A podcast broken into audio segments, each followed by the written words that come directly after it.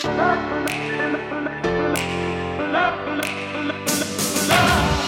for joining us on Owned and Operated, where every week we will be diving deeply into our operating businesses that we own and talking about the reality of entrepreneurship, as well as diving into businesses we are considering acquiring.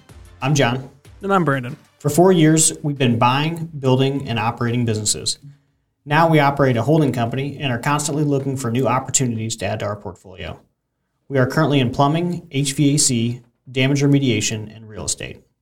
We normally acquire one to two businesses a year and leave them as standalones or roll them up in one of the platforms. This year, we'll be talking a lot about our search journey and criteria as we're looking to close one of our biggest deals yet in 2021. Yeah. So I recently got active on Twitter and just started talking about what we do every day. It has been a really cool opportunity to talk to people and get access to people that I would have never had the chance to get to know. We've also discovered that what we've been doing for a few years, buying small to medium businesses, has become pretty mainstream, and there's a lot of activity and conversation in that space.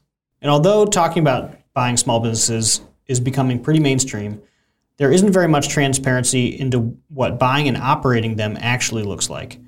It's a lot of discussion about spreadsheets, EBITDA multiples, and the small business lifestyle. Right. So we decided, hey, let's create a weekly journal where we really talk openly about our businesses, dive into mistakes, issues, acquisitions, and everything else that we run into. We are really excited to build in public and share our journey with you. We'll be dropping a new episode every Wednesday, so stay tuned.